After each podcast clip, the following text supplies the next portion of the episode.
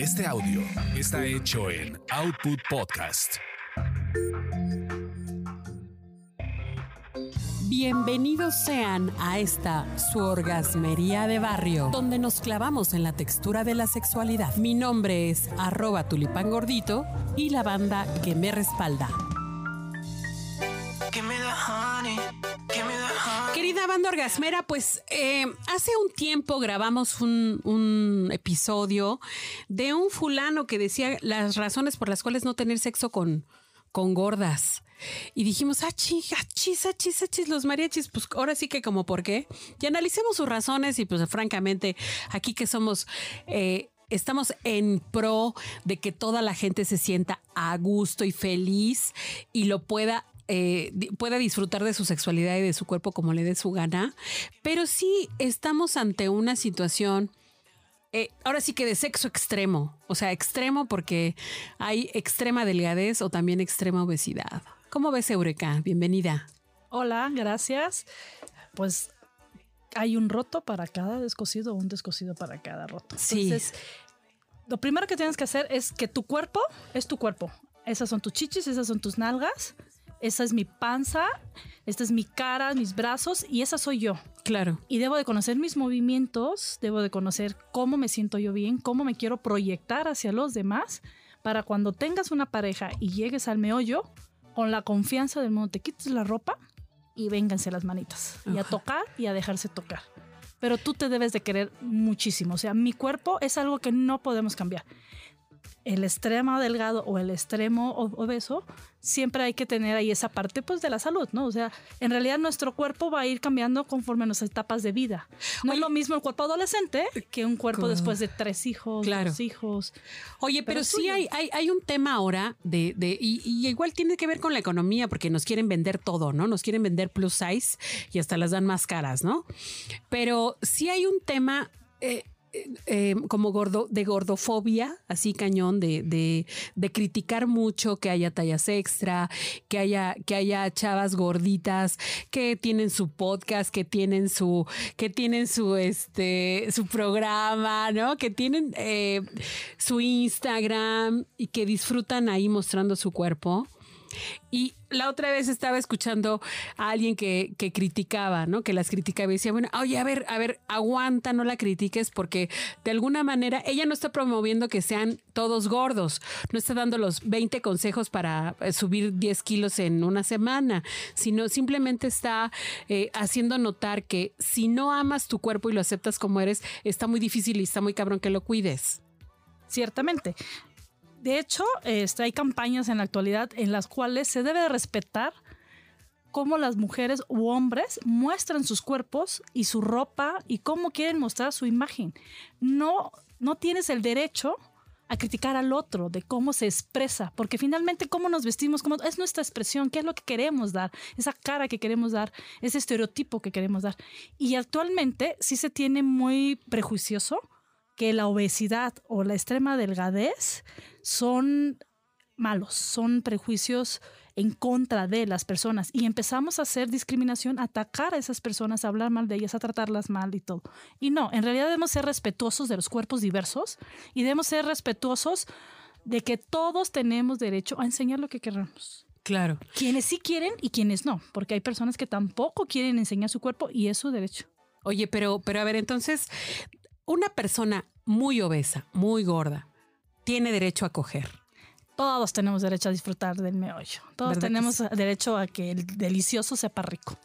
Y va a encontrar, claro, y va a encontrar a alguien que seguramente va a decir, órale, yo sí le entro, sí, me, me gustas. Yo sí le entro y a mí me gusta y, eh, y encontrarán las posiciones. Sí, por supuesto. Posiciones en las cuales la actividad sexual sea placentera para los dos. Sí, sí, sí. Y eso es muy importante. Que no se inhiban por la lonja o por no tener lonja o por no tener pechos. o por no poderse mover tan bien, por porque no sí es mover. cierto. Hay también. sillitas, hay cojines, hay almohadas, hay diversas posiciones y hay que probar con las cuales tú disfrutes y tu pareja también disfrute. Ahora, vean, hay una cosa aquí importante, o sea, sí estamos considerando el tema de la salud.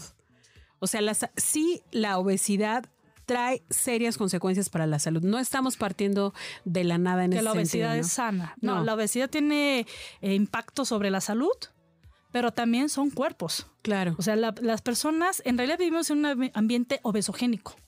Es, es determinado por lo social, a qué tenemos acceso, qué alimentos hay, qué espacios de alimentación tenemos, el trabajo, qué podemos comprar, qué no. Entonces, la, No, la y es que, ¿sabes obesidad? Sí está ahí en el ambiente, ¿no? Y no hay que culpabilizar a las personas. La obesidad es social. Entonces sí tenemos como sociedad cambiar los espacios donde podamos, nuestros derechos alimentarios, a qué alimentos podemos acceder. Oye, y es que además está bien, está más cabrón. Si estás en la oficina y, y- y tienes que comer porque no te dio tiempo, porque haces dos horas de camino de preparar nada y entonces sales y lo único que hay son tamales, pues sí también está. O sea, no me, ex- no me eximo de mi responsabilidad, pero sí también tienes razón. O Y sea, la disponibilidad que hay. Por ejemplo, lo que tiene la comida, no es comida, los productos alimentarios industrializados es que nos quitaron la socialización de la alimentación. No huelen, no Sí. saben tanto.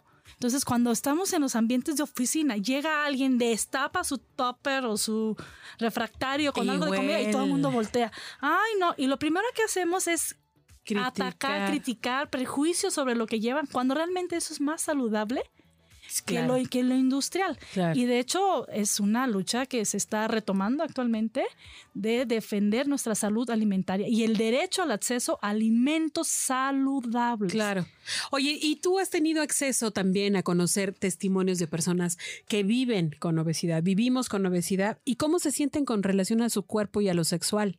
Es, es una tristeza ver que las personas que tienen problemas de sobrepeso vivan tan discriminados. Si somos una sociedad que tratamos de excluirlos, realmente los estereotipos que mercadotécnicamente nos han vendido y que hemos que lo hemos apropiado como normal es que el cuerpo 90 60 90 y si es más delgado mejor y empezamos a crear estereotipos negativos sobre las personas con obesidad en lugar de comprender y tratar como sociedad de apoyarnos Claro. para tener alimentaciones saludables empezamos a excluir discriminando entonces sí la estigmatización hacia las personas con obesidad existe y la viven todos los días Sí, creo que sí. y además genera malestar, genera un sentimiento de enojo contra las personas porque la culpa se ha dejado hacia la persona que padece obesidad o sobrepeso. Y no se ve que realmente vivimos en un ambiente que no tenemos acceso todos, ni económicamente ni socialmente, a alimentaciones saludables Claro. los estilos de vida, los traslados, no hay espacios en los y, de- y es un derecho que en nuestros espacios laborales tengamos un espacio donde Para podamos comer. llegar a calentar nuestra Claro, comida claro. saludable de casa.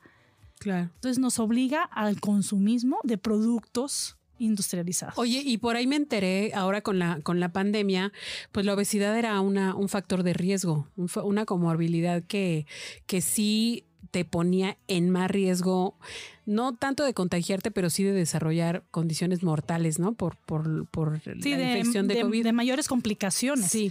Oye, pero me enteré que, que en unas de esas tiendas que hay en cada esquina aquí en México, XO, XO, pues no contrataban a gordos y a gordas. Es horrible. No los contrataban porque, porque pues ya estaban en riesgo y pues les generaba un costo fuerte a la empresa.